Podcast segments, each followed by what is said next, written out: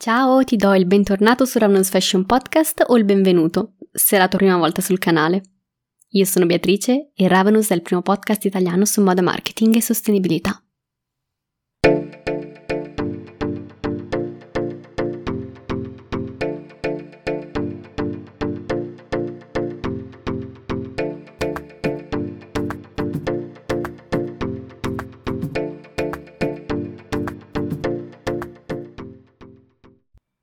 La puntata di oggi è nata in un modo un po' singolare, quindi mi fa piacere raccontartelo.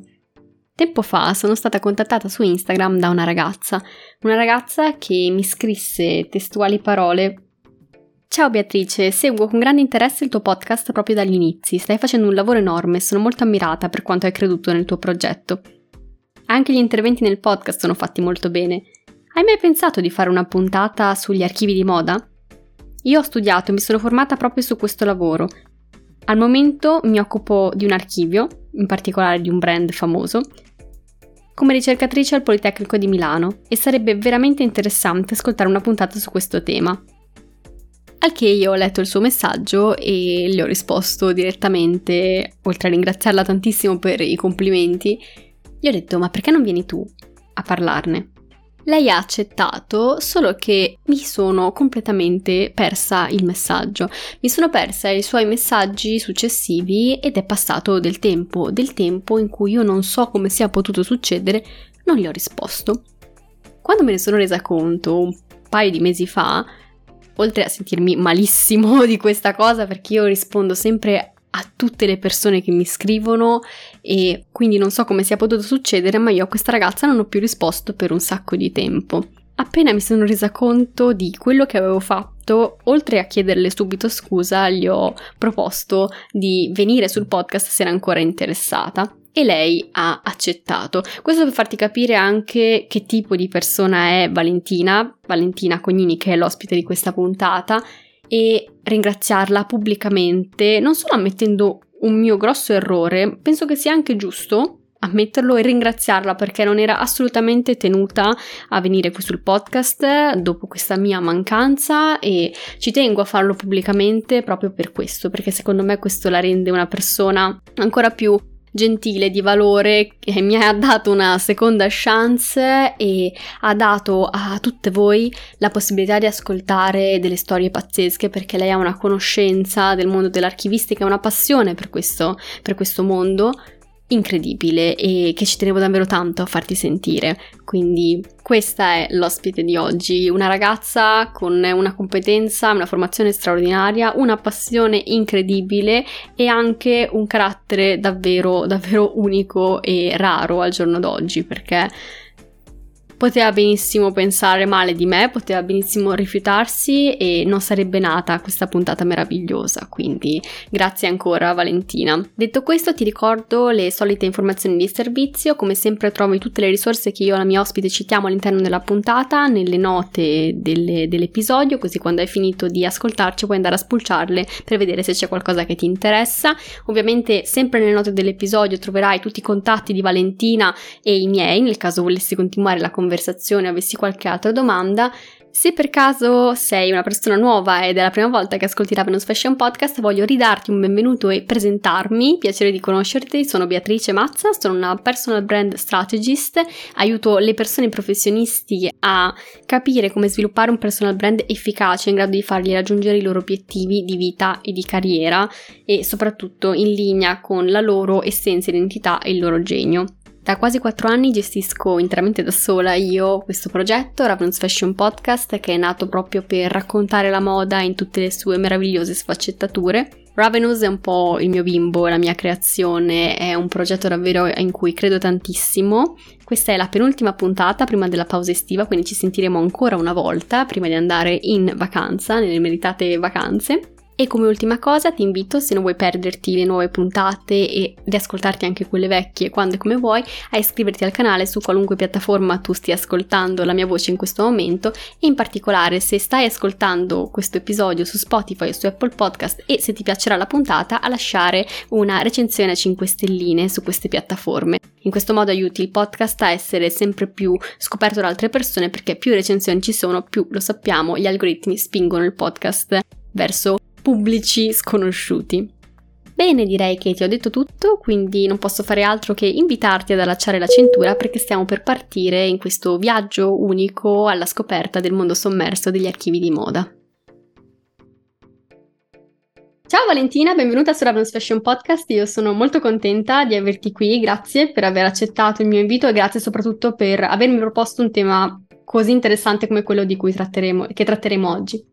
Grazie mille, grazie a te Beatrice per l'ospitalità sul tuo podcast, per l'invito e anche per il tuo podcast che io seguo sempre con molto, con molto interesse. Allora, direi che per scaldarci possiamo cominciare un po' con le solite tre domande che pongo a tutti i miei ospiti per appunto scaldarci un po', scaldare i motori e iniziare a parlare. La prima domanda è qual è secondo te il problema principale dell'industria della moda oggi? Allora, quello che ho potuto vedere, conoscere nella mia esperienza, penso che uno dei problemi principali siano i ritmi incalzanti e la forte pressione eh, che è messa sugli studi creativi dei, dei brand piccoli e grandi. Purtroppo infatti ancora oggi nella moda si pensa che più sia meglio e ciò non permette a volte di soffermarsi, di riflettere, di osservare, di approfondire, tutte azioni che in realtà nel lavoro dell'archivio sono e devono essere prioritarie. Tra le nuove collezioni, capsule collection, cruise, penso che la quantità di lavoro richiesta dagli uffici è sempre maggiore e tutto ciò che viene proposto esige sempre di novità, nuove collezioni, nuove uscite. Ciò faccia anche in una mancanza di personalità per il consumatore e in un appiattimento generale, che si, è un appiattimento generale. Poi si crea anche un confronto continuo con gli altri brand che dà la precedenza a ciò che è di tendenza, ciò che è di moda, senza però veramente approfondire il concetto di sartorialità, di eleganza e di artigianato. Hai ragione, è una cosa che hanno detto molte persone che sono venute qui sul podcast, sia che lavorano nell'ambito del design, sia proprio, come dici tu, di tutti i professionisti che alla fine fanno da corollario, perché è come una specie di domino. Questa velocità che viene richiesta agli uffici stile poi praticamente cade a cascata su tutti quelli che lavorano poi con, con la moda dopo che l'abito è stato prodotto, ma anche prima, perché a livello di fornitori. Poi ho delle persone molto molto care a me vicine che lavorano come fornitori di brand molto importanti mm. e vedo lo stress a cui sono sottoposte eh, praticamente quotidianamente per, proprio per questi ritmi assurdi quindi hai centrato veramente uno dei problemi che secondo me sono più rilevanti all'interno dell'industria la seconda domanda che ti volevo fare è un po' più personale ed è qual è la tua definizione di successo personale, professionale o entrambi come preferisci?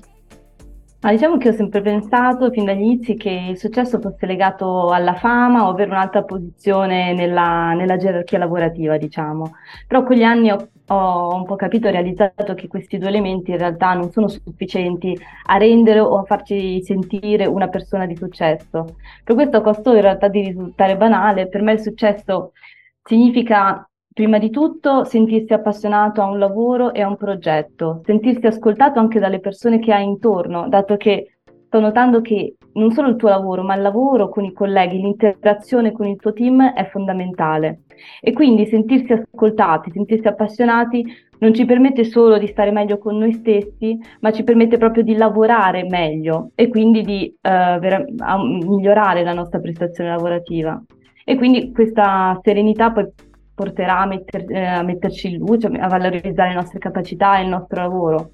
Però ecco, la, in questo momento la mia definizione di successo è veramente sentirsi appagato a quello che fai e credere in qualcosa, essere motivato e credere in un obiettivo, che è fondamentale rispetto a qualsiasi veramente stipendio o uh, posizione in un'azienda o in un team o in un museo. Assolutamente, sentirsi appagati vuol dire andare a letto magari anche stanchi ma contenti, svegliarsi con ok, oggi magari devo lavorare ma sto arrivando, lo faccio per arrivare lì, ho questa meta che può essere anche un ideale alla fine, perché la moda vive anche di persone idealistiche, è bello incontrarle secondo me c'è bisogno anche un po' di, di credere in qualcosa mentre Ora come ora vedo un settore anche spesso molto sfiduciato, che non sa bene dove andare a parare, e quindi di conseguenza manca un po' quell'idealismo anche che faceva sognare un po' di anni fa. Posso capirlo, visto il periodo storico, però si sente un po' la mancanza. Assolutamente. La terza domanda invece che ti volevo fare è ancora più personale. Volevo chiederti se stai leggendo, guardando, ascoltando qualcosa che ti sentiresti di consigliare agli ascoltatori di Ravenous, che di solito sono persone veramente curiose. Assolutamente. Allora, in questo momento, proprio in questi giorni, sto leggendo il romanzo La bella confusione di Francesco Piccolo, mm-hmm. eh, dato che ho una forte passione per il cinema. Il libro di Piccolo mm, racconta eh, il periodo storico in Italia eh, durante le registrazioni dei film Otto e mezzo e Il Gattopardo. Wow. Sia anche la storia del cinema italiano proprio legato a quel periodo e soprattutto intorno a tutto gira intorno alla figura di Claudia Cardinale, che è attrice simbolo proprio perché in quello stesso anno appare, in, um, appare sia nel Gattopardo come protagonista e anche in Otto e mezzo. E diciamo che questo è un libro che mi sorprende e lo consiglierei a chiunque in realtà, eh, soprattutto per chi è appassionato di cinema, proprio perché sembra un documentario scritto, preci- rico- ricostruisce e racconta un preciso periodo storico del nostro paese in maniera davvero completa e coinvolgente, quindi veramente è bellissimo perché è un, docu- è un libro di natura storica, diciamo, però in forma di romanzo. Inoltre sto invece più legato alla moda, sto leggendo il saggio La sfilata di moda come opera d'arte di Claudio Calò, e dato che, perché penso che sia importante investire almeno un po' del mio tempo libero nello studio della teoria della moda. Diciamo che in Italia la teoria della moda, ovvero i fashion studies, non sono ancora diffusi come disciplina, però comunque eh, li si sta valorizzando sempre di più nelle università e quindi penso che approcciarsi a volte a dei saggi sulla moda sia, sia interessante e aiuta anche a studiare, a studiare, ad aggiornarsi. Invece per quanto riguarda podcast, eh, anche qui mi concentro sempre su moda e cinema. Infatti oltre a Ravenous Fashion Podcast seguo anche con eh, grande interesse il podcast Hollywood Party, che è un podcast della RAI sempre su, sull'attualità e la storia del cinema. E poi invece in inglese seguo il podcast Dress, The History of Fashion, ehm, che si trova su Apple Podcast o Spotify che appunto che approfondisce numerosi aspetti della storia della moda e dell'attualità della moda, curato dalle storiche della moda April Callahan e Cassidy Zucker. Per quanto riguarda invece cosa, cosa guardo, allora io di norma, eh, a differenza di, eh, di, tutta la maggior parte delle persone, non guardo serie tv. L'unica che ho visto ultimamente è Questo mondo non mi renderà cattivo di Zero Calcare, proprio perché eh, comunque è una serie uh, molto particolare, molto personale, legata alla personalità di Zero Calcare. E, però vedo molti film che per me sono una fonte di ispirazione inesauribile. E infatti, vivendo a Roma, ci sono numerose proposte di programmazione, soprattutto d'estate con il cinema aperto. Quindi, ultimamente, l'ultimo film che ho visto, però è stato proprio ieri sera, ho visto uh, la storia del grande salto, Hair, appunto la nascita della, del modello Air Jordan della Nike, quindi in qualche modo sempre legato alla moda. Mentre sto guardando in streaming, diciamo, il documentario The Kingdom of Dreams uh, su Sky e lo consiglio a tutti, è molto completo per chi vuole conoscere meglio il retroscena di questi, diciamo, due grandi gruppi del lusso che oggi stanno veramente cambiando il mercato della moda. Tra l'altro, secondo me, The Kind of Dream l'hanno, uh, l'hanno già consigliato sul podcast. Adesso non, non, mi ricordo chi, forse era stato Antonio Mancinelli, non mi ricordo, però è già eh, passato su questi, non schermi, però su queste frequenze. E esatto. per quanto riguarda i fashion studies sono d'accordo con te, nel senso che io ho fatto, ho avuto la fortuna di fare la triennale in culture e tecniche della moda e lì i fashion studies, soprattutto nel secondo anno, erano abbastanza presenti come materie, come anche volumi da dover studiare e soprattutto gli autori erano poco italiani, effettivamente, ora che ci penso, anzi erano quasi tutti stranieri, quindi hai ragione nel dire che purtroppo anche in Italia, magari in generale la moda, non abbiamo un museo della moda, spesso se ne parla, no? Che a livello di, di produzione siamo forti, ma a livello di cultura e consapevolezza della moda nel nostro paese non siamo tanto a un livello almeno alto come all'estero. E quindi sicuramente questo ci deve fare un po' pensare, però sono, sono, anch'io sono una gran appassionata di fashion studies come materie. Eh, complesse poi, perché ogni autore ha la sua visione, è molto, molto simile alla filosofia, io li paragono, perché ogni autore ha veramente, cioè, ci sono dei filoni proprio a cui uno può appassionarsi e che può seguire. Ok, direi che ci siamo scaldati abbastanza, quindi possiamo cominciare con la puntata vera e propria e io comincerei da te. Ti chiedo infatti di presentarti e di raccontare un po' il tuo percorso, come sei arrivata a fare quello che fai. Allora, eh, io mi chiamo appunto Valentina e ho iniziato il mio percorso di studi con una laurea in storia dell'arte all'Università Ca' Foscari di Venezia. E mm, durante questo periodo di, di, appunto, di laurea triennale eh, ho fatto un, un, un, Erasmus a Parigi all'Università Sorbonne.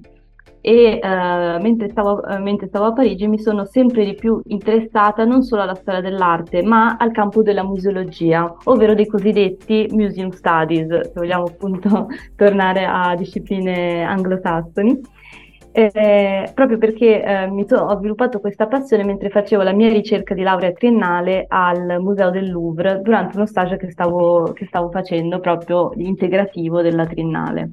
Alla fine di questo, percor- di questo, percorso di laurea triennale ho deciso di continuare i miei studi direttamente eh, a Parigi. Per questo mi mi sono iscritta in laurea magistrale all'École du Louvre di Parigi, che è la scuola di storia dell'arte e museologia fondata dal Museo del Louvre e interna al museo. Quindi non è nemmeno un'università eh, pubblica né privata, è proprio una scuola che forma eh, esclusivamente museologi e storici dell'arte. Durante i miei studi a Parigi, tra le proposte di ricerca per eh, le tesi di laurea, c'era uno studio sul museo di Yves Saint Laurent, quindi su un museo di moda. Era l'unica proposta dedicata a un museo di moda e costume. Allora, io dato che ero sempre stata appassionata di moda, ma non avevo mai fatto studi di moda, eh, ho deciso di buttarmi, in, di lanciarmi in, in, questa ricerca. E questa ricerca era interessante perché approfondiva il percorso museale del, del Museo di Saint Laurent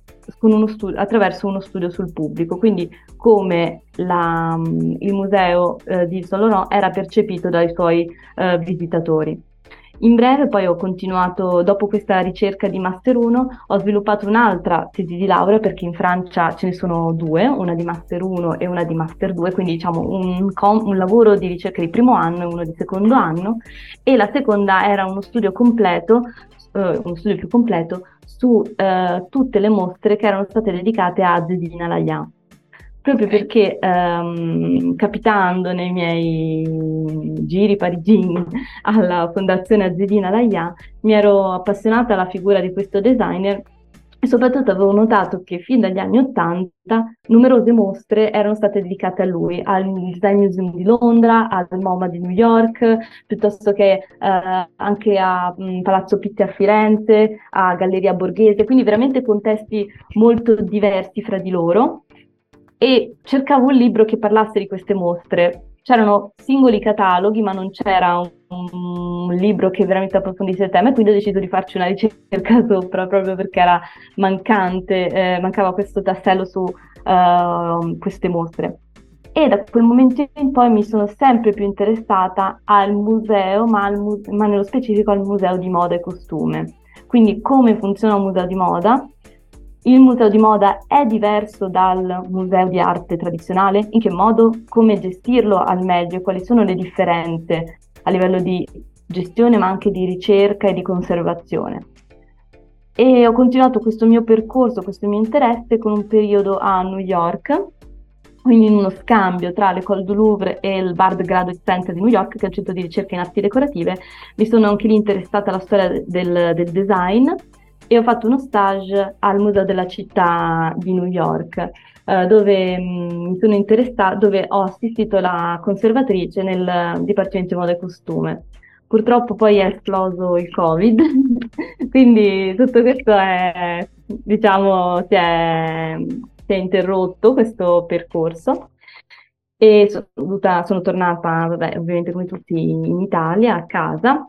e mi sono laureata a distanza. Però subito, ah, subito appena ho finito il, l'emergenza del Covid, ho iniziato uno stage alla Fondazione Gianfranco Ferré. E lì è iniziata diciamo, la mia esperienza negli archivi de, di moda italiani.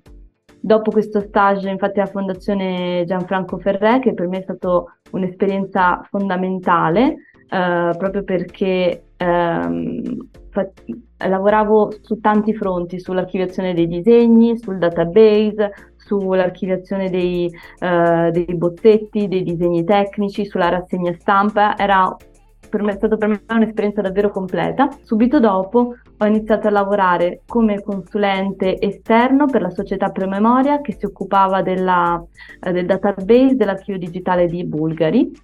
Ok. E quindi ho fatto un'esperienza legata al, all'archivio ma in termini di digitalizzazione e subito dopo e allo stesso tempo ho iniziato un, un, progetto col comune di Roma che si chiamava Romeson, dedicato alla valorizzazione degli archivi delle sartorie storiche romane. Quindi un, c'era un, un, nesso tra la storia del cinema romano e eh, le sartorie teatrali e la storia della moda, ovviamente. Ho iniziato poi, finito questi, tutti questi progetti, ho, ho iniziato a lavorare come ricercatrice al Politecnico di Milano sempre all'archivio Gianfranco Ferré, per poi ritrovarmi oggi, oggi invece lavoro come archivista in, un, uh, in uno storico brand uh, romano. Ah, incredibile. Innanzitutto, qu- quante cose hai fatto in poco tempo, nel senso che a volte lo dicono a me, ma io lo dico a te, nel senso che davvero hai, oltre ai viaggi e le città meravigliose in cui hai avuto l'opportunità di lavorare, ma eh, mi piace anche come Nonostante tu stessi parlando ora con noi di storia, di archivi, di passato, si vede proprio la contemporaneità, quindi adesso voglio andare un attimo ad approfondire questo argomento, nel senso che quando si parla di archivi, soprattutto in Italia, ancora più di musei,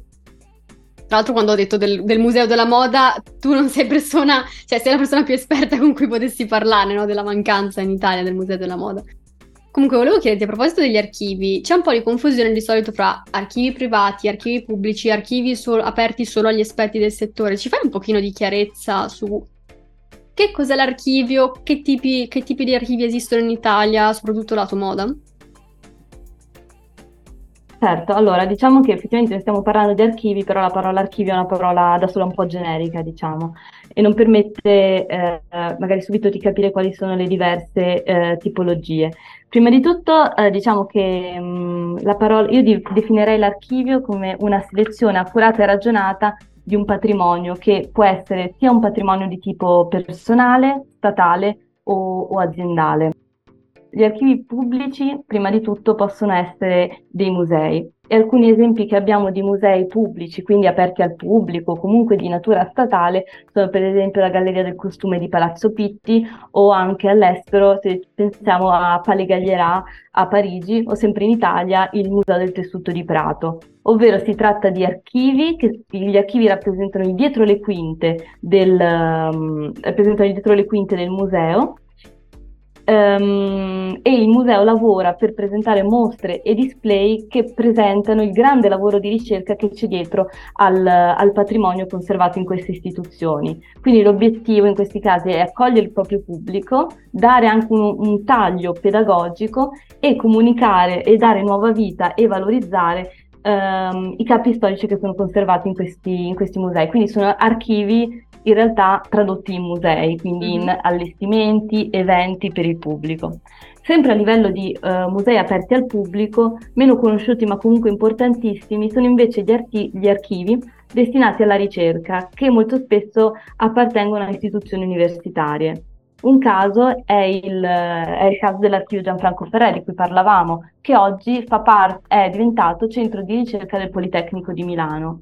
Oppure il um, XAX di, di, Parma, che è Centro uh, di Studi e Archivio della Comunicazione, che ha un, importantissimo archivio di moda e fa sempre parte dell'Università di Parma. Questi archivi non sono sempre aperti al pubblico, anzi l'archivio Ferré generalmente per esempio non è aperto al pubblico, sono spazi più che altro destinati e dedicati a ricercatori e a studenti. Quindi sono istituzioni che sostengono gli studenti ricercatori ehm, nelle, nella stesura di articoli scientifici, di tesi di laurea, di dottorato e quindi sono archivi sì di natura statale, però non destinati al, al grande pubblico pubblico comunque eccezionalmente, per esempio per delle giornate speciali o per delle occasioni. Per quanto invece riguarda gli archivi di natura privata, molti di questi oggi eh, sono dei musei, sono aperti al pubblico e visitabili. Eh, un esempio per esempio è il, è il, Museo Ferragamo a Firenze o l'Armani Filos a Milano, mentre per andare a un, citare un esempio all'estero eh, abbiamo la Galleria Dior a Parigi. Quindi sono musei privati creati da, dagli stessi brand, diciamo, e permettono al loro pubblico di fruire del patrimonio eh, conservato in queste maison. Si tratta in questo senso di una cosiddetta estensione del brand che arricchisce il proprio storytelling attraverso la presentazione al pubblico della propria storia. Altri archivi di tipo privato, quindi potremmo definirli archivi aziendali, non hanno un, un proprio museo, anzi spesso volentieri non sono accessibili al pubblico, proprio per motivi di policy aziendale. Infatti eh, gli archivi dei brand bisogna dire che oltre a questi musei che ho citato, a questi musei dei brand diciamo che ho citato, nascono per un fine interno, nascono per, come strumento di ricerca e ispirazione per gli uffici creativi e per le persone che lavorano nei brand. Quindi si tratta più che un patrimonio per i visitatori, si tratta di patrimonio aziendale e ogni brand ovviamente ha l'interesse di conservarlo e, pre- e preservarlo nel miglior modo possibile. Quindi ci sono molti archivi, come per esempio l'archivio di Fendi, eh, o, lo, o, l'archivio di Valentino, l'archivio di Dolce Gabbana, che non sono archivi purtroppo visitabili, però esistono e continuano e hanno un lavoro quotidiano da svolgere. Invece ci sono altri archivi di, di natura privata che invece non appartengono a dei brand, ma sono stati creati appositamente per creativi e, per, e mh, membri degli uffici di ricerca dei brand. Alcuni esempi sono per esempio la, moda, la Modateca De Anna o l'archivio Angelo Archive. Sono archivi, quindi sono istituzioni neutre che all'interno del loro archivio hanno capi storici di vari brand o comunque vintage o comunque magari non datati eh, ma mm, è molto contemporanei e quindi permettono queste istituzioni a tutti i brand che lo desiderano di fare ricerca eh, all'interno delle mm, all'interno dei loro spazi e anche queste istituzioni nonostante siano meno conosciute sono molto importanti proprio perché sono una fonte importantissima per, uh, per i creativi e per uh, i designer. È incredibile, ci hai fatto una panoramica veramente completa. Molte realtà che hai citato le conoscevo, altre no, quindi andrò a, a studiarmele. E ti volevo anche chiedere, proprio perché c'è comunque una grande varietà in Italia, forse molto più di quanto sì, uno, uno ne, sa, ne sappia, volevo chiederti, secondo te perché sono così rilevanti ancora oggi per la moda gli archivi? Allora, Uh, oltre all'importanza dell'archivio museale, l'archivio dei brand oggi è un, è un, dipartimento centrale nello studio e nello sviluppo delle nuove collezioni. Infatti l'archivio, uh, come appunto già dicevo prima, è una fonte continua di ispirazione, veramente non si può prescindere, quindi anche per i brand più piccoli, più sconosciuti, so che tutti hanno comunque un loro archivio storico, proprio perché i creativi possono attingere dal passato di, questi, di queste maison, di questi brand, per ricontestualizzare il, il lavoro che è stato fatto e rileggere magari delle lavorazioni, dei simboli, dei riferimenti culturali. E questo passaggio è fondamentale oggigiorno proprio perché permette di garantire un senso di continuità e coerenza con il proprio heritage che per i brand storici è, um, è, fondamentale, veramente iscriversi in un percorso di continuità e coerenza con il proprio passato. Certo, mi viene da pensare quando magari arriva un nuovo direttore creativo, che spesso la prima collezione, collezione che fa, molto, molte volte riprende molto degli archivi o comunque molto del passato di un brand, quindi serve anche magari a direzionare, visto che vediamo direttori creativi che vanno e che vengono, anche le nuove generazioni che dovranno prendere di mano dei brand storici su cosa è stato fatto in passato e cosa può essere riusato in chiave moderna. A proposito di conservazione, nel senso che tu hai citato alcuni archivi, alcuni musei che hanno tantissimi capi e tantissimi oggetti di cui si devono prendere cura. Come vengono conservati gli abiti e gli accessori, gli oggetti in un archivio? Bisogna seguire dei parametri particolari? Assolutamente, la risposta è assolutamente sì, in quanto gli abiti, soprattutto gli abiti più storici, sono un tipo di manufatto estremamente più deperibile di quanto è per esempio un quadro, una statua o un'opera d'arte, proprio perché il tessile, il tessuto nel tempo tende a deteriorarsi, tende a frammentarsi, a scolorire, soprattutto a causa di numerosi agenti ambientali che possono, che possono incidere sulla sua conservazione. Quindi diciamo che l'archivio non è Mm, molti lo pensano, ma non è un, in alcun modo un, maga- un magazzino, è un luogo ehm, che deve rispettare dei pre- precisi parametri, per esempio di temperatura. La temperatura deve essere sempre intorno ai 18 gradi, avere un grado di umidità mai superiore al 50%. Non devono in questi spazi, devono essere spazi il più, diciamo, neutri, sterili possibili. Quindi non deve in alcun modo entrare la luce solare, spesso sono spazi sotterranei, spazi chiusi in cui le finestre vengono comunque schermate non, po- non possono essere presenti nessun tipo, non so, di um, elementi come piante, uh, cibo, perché potrebbero creare delle, potrebbero esserci dei, degli insetti, dei batteri che potrebbero andare a deperire gli abiti. E chiunque manipola questi abiti deve comunque sempre indossare dei guanti, che devono essere dei guanti o in cotone o in vinile, o se non si usano i guanti comunque subito prima lavarsi le mani, gli abiti non devono, in, e devono stare a, all'aria il meno tempo possibile, quindi sono, la, nella, maggior, nel, nella, maggior, parte del tempo sono chiusi loro, in questi armadi che vengono spesso sigillati eh, o comunque vengono create delle imbottiture in silicone proprio per evitare il passaggio dell'aria. Quando un abito viaggia deve mm, comunque essere posto in una scatola, che deve essere una scatola um, eh, con un pH neutro, quindi con, um, priva di qualsiasi componente acida e le stesse veline che vengono usate sono veline specifiche per la conservazione, quindi non sono per esempio le stesse veline che troviamo noi quando compriamo un capo nuovo eh, in negozio, sono veline particolari proprio che evitano il rilascio di qualsiasi sostanza chimica.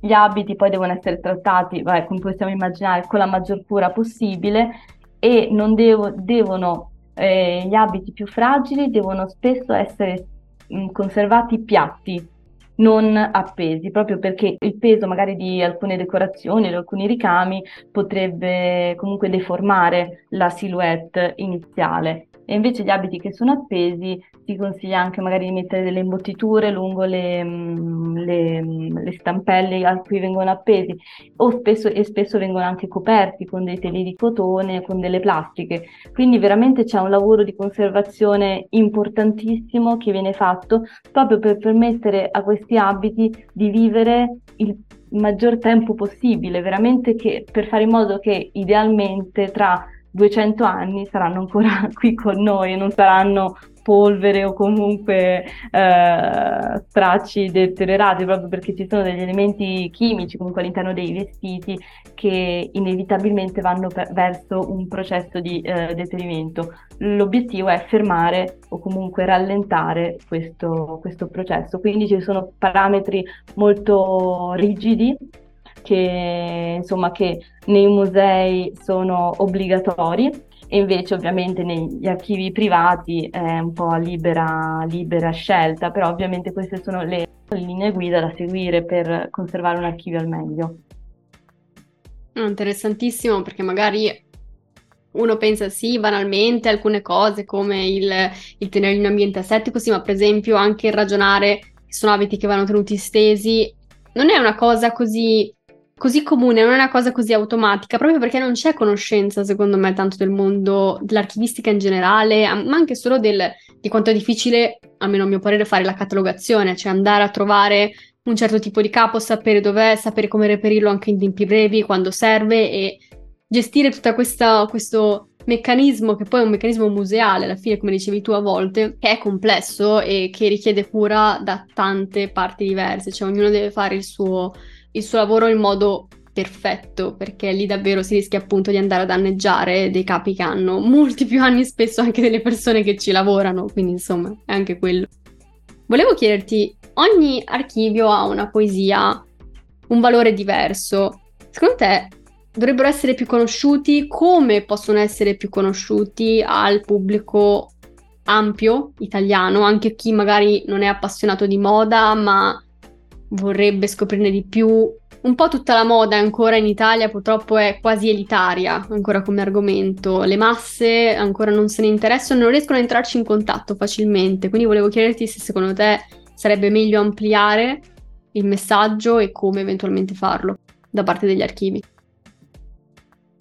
Allora, sì, è certo che l'archivio non è è una cosa sconosciuta alla maggior parte delle persone, ma anche di persone che lavorano nella moda. Anzi, io quando a volte ne, ne parlo, insomma, racconto del, del, mio, del mio lavoro, della mia formazione, veramente il 99% delle persone non solo non conosce Archivio, ma non sa nemmeno di cosa stiamo parlando. A me pare sempre una cosa assurda, eh, dato che, ok, non è una realtà scontata, però la gente parlando con me realizza che poi i brand hanno effettivamente una storia eh, da conservare, quindi è un ambito totalmente sconosciuto anche in, eh, nel campo universitario, veramente poco conosciuto e poco promosso anche come tipo di, di lavoro e di disciplina. Spesso diciamo che ho notato che sono gli stessi brand, magari enti, fondazioni, che sembrano quasi spaventati a volte all'idea di promuovere, raccontare o comunicare sull'archivio, come per esempio spesso non sono permesse, non so, la pubblicazione di foto, non, non se ne parla veramente, non, non ci sono anche sui siti dei brand non ci sono uh, articoli o di, sezioni dedicate all'archivio. Questo perché tendono spesso magari a voler proteggere l'identità del marchio e temono che qualcuno possa, non so, approfittarne per copiare, possa andare a frangere le, le leggi del copyright. Questo è sicuramente un punto importante per i brand, sicuramente da tutelare ma in questo modo eh, ho notato spesso si rischia anche di oscurare quella che è la ricchezza dell'archivio e delle numerose storie e spunti che eh, l'archivio può trasmettere e comunicare. Per questo penso che sia importante prima di tutto rendersi conto dell'archivio e iniziare a pensare, a riflettere su una comunicazione adatta e studiata per l'archivio proprio perché ci sono delle potenzialità in termini di comunicazione, penso che tu sia la persona più esperta appunto che possa confermarmi in termini di comunicazione, ci sono potenzialità molto grandi per l'archivio, proprio per comunicare non solo con gli addetti ai lavori, ma anche con il grande pubblico che segue per esempio sui social network in realtà c'è sempre un maggiore interesse per l'archivio sui social network. Per esempio, vediamo ovunque nascere su social network come Instagram o TikTok profili dedicati agli archivi di moda, alla storia della moda. Molti profili Instagram fanno anche eh, il confronto tra vecchie e nuove collezioni, pubblicano foto storiche. Ciò significa che c'è, grande, c'è molta fame, c'è molto interesse eh, per approfondire, soprattutto da parte dei, dei giovani, proprio perché si tratta di periodi storici che loro non hanno vissuto e che vorrebbero uh, conoscere rispetto ai brand contemporanei. Per questo penso che uh, gli archivi dei brand, ma anche quelli universitari, anche quelli pubblici, insomma, dovrebbero pensare veramente a come comunicare loro stessi, non scappando dai social e dal mondo di internet, ma appunto esserci, per esempio sui social o su internet, per diventare loro stessi voce autorevole, una voce autorevole, una, vo- una voce ufficiale che evita sia la prolifer- proliferazione di ehm, profili non ufficiali, quindi che potrebbero anche di- diffondere delle informazioni non vere, e per diventare infine un punto di, rifer- di riferimento ufficiale per tutti gli appassionati e curiosi. Quindi veramente sia i brand, ma anche magari i giornalisti, gli studiosi dovrebbero pensare a un modo come raccontare l'archivio, non per oscurare poi le, le nuove collezioni ma di valorizzare la propria storia, il proprio patrimonio per dare poi nuovo significato, nuovo valore a, anche alle nuove collezioni o a chi comunque ha un'attività commerciale eh, in attivo, poi non tutti ce l'hanno, quindi eh, è anche un interesse pubblico, pedagogico per eh, gli studenti, i ricercatori e poi anche, può essere anche un plus commerciale per chi è, per chi è ancora un brand, una maison attiva. Hai fatto un'analisi molto completa e anche molto lucida, nel senso che è vero, i giovani sono attratti dall'eredità, dall'heritage, ma perché non riescono a,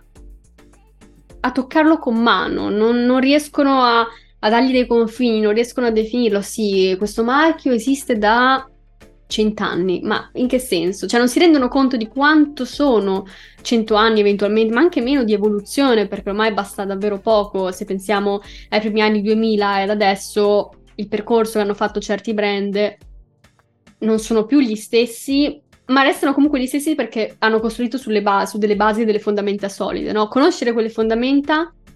ti permette anche di affrontare di capire meglio il futuro. Io lo dico sempre, è solo studiando il passato e guardando il presente che riusciremo a capire, ad analizzare, a volte anche a prevedere il futuro. Che nella moda, che è un'industria comunque legata a quello che andrà domani, a quello che andrà di moda domani, a quello che noi potremo donare alle persone domani, è sicuramente un punto fondamentale. A proposito del futuro, volevo farti un po' una domanda conclusiva che ti chiede Qual è secondo te il futuro della moda e secondo te che ruolo possono avere gli archivi in tutto questo? Che ruolo può avere un passato così importante nel futuro?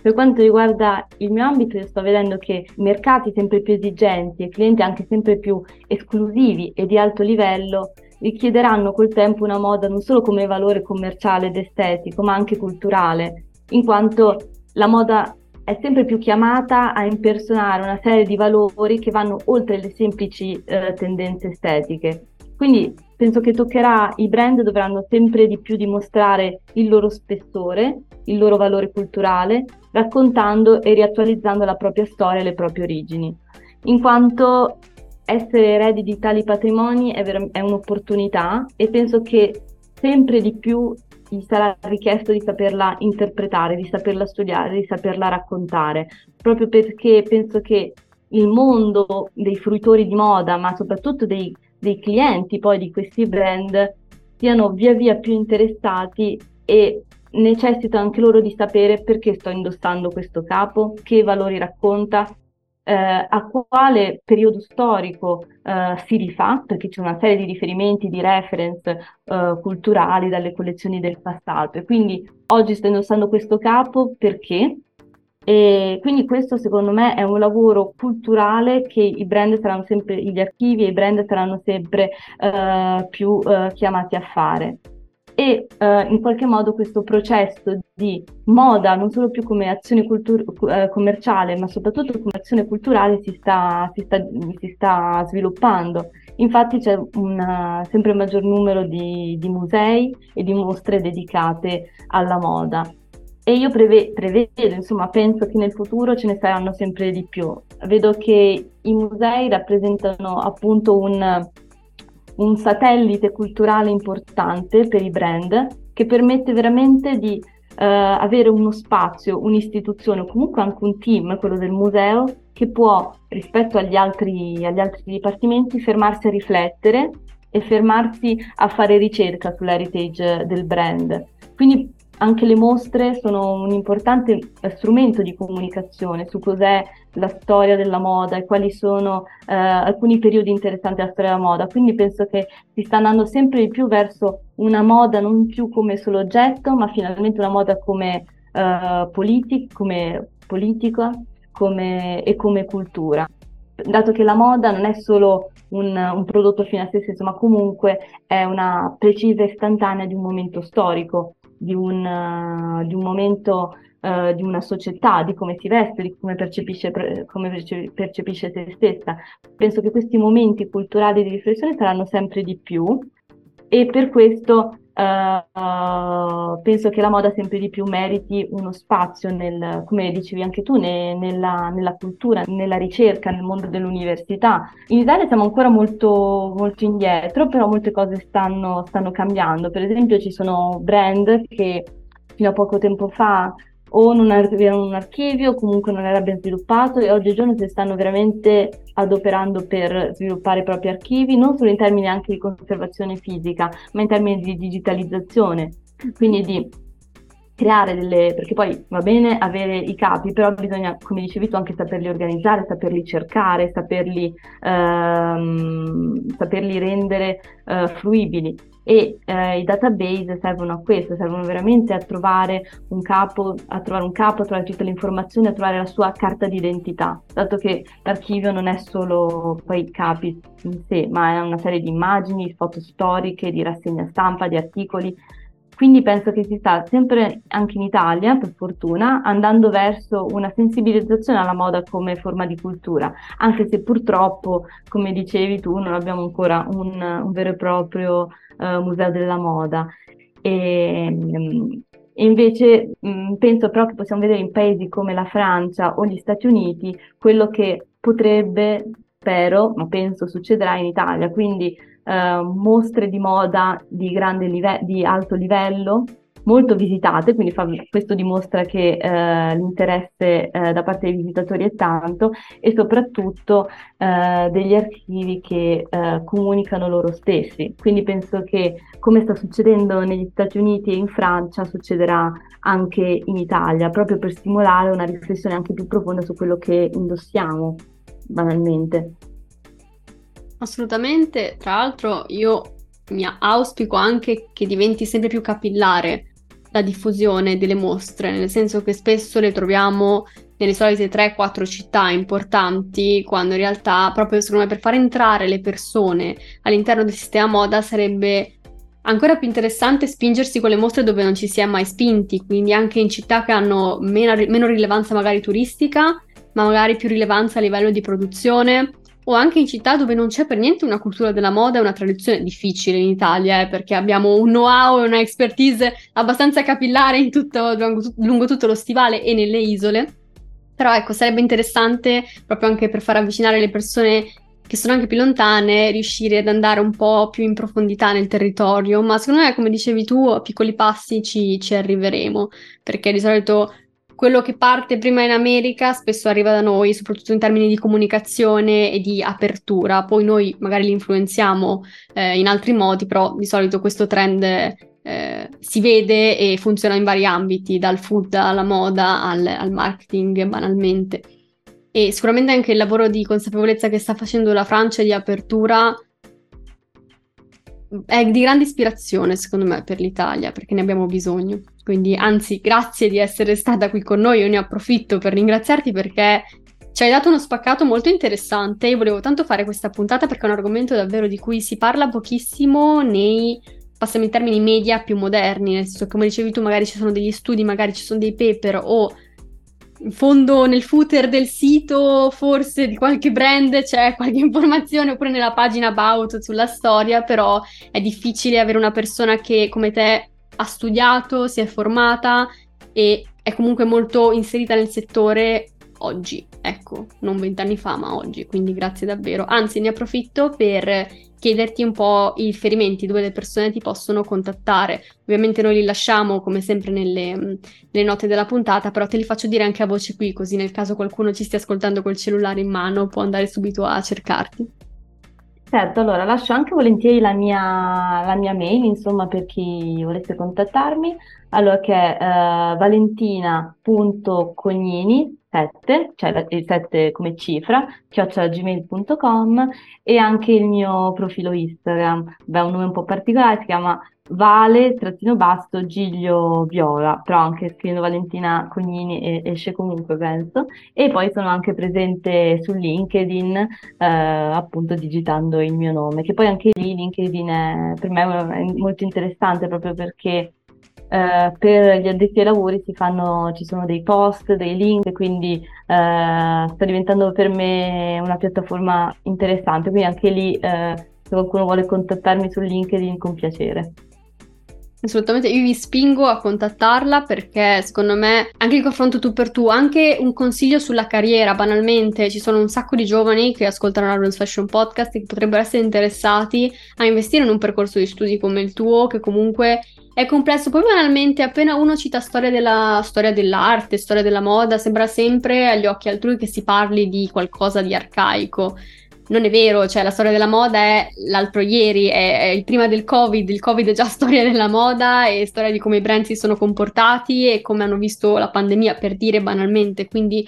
il passato è molto più presente di quello che pensiamo e sono studi assolutamente da valorizzare, proprio perché anche magari non c'è una gran conoscenza e c'è bisogno magari anche di figure esperte in Italia che portino avanti, passami il termine un po' più brutale, questa battaglia, no? Questa battaglia di apertura verso il pubblico degli, degli archivi di moda.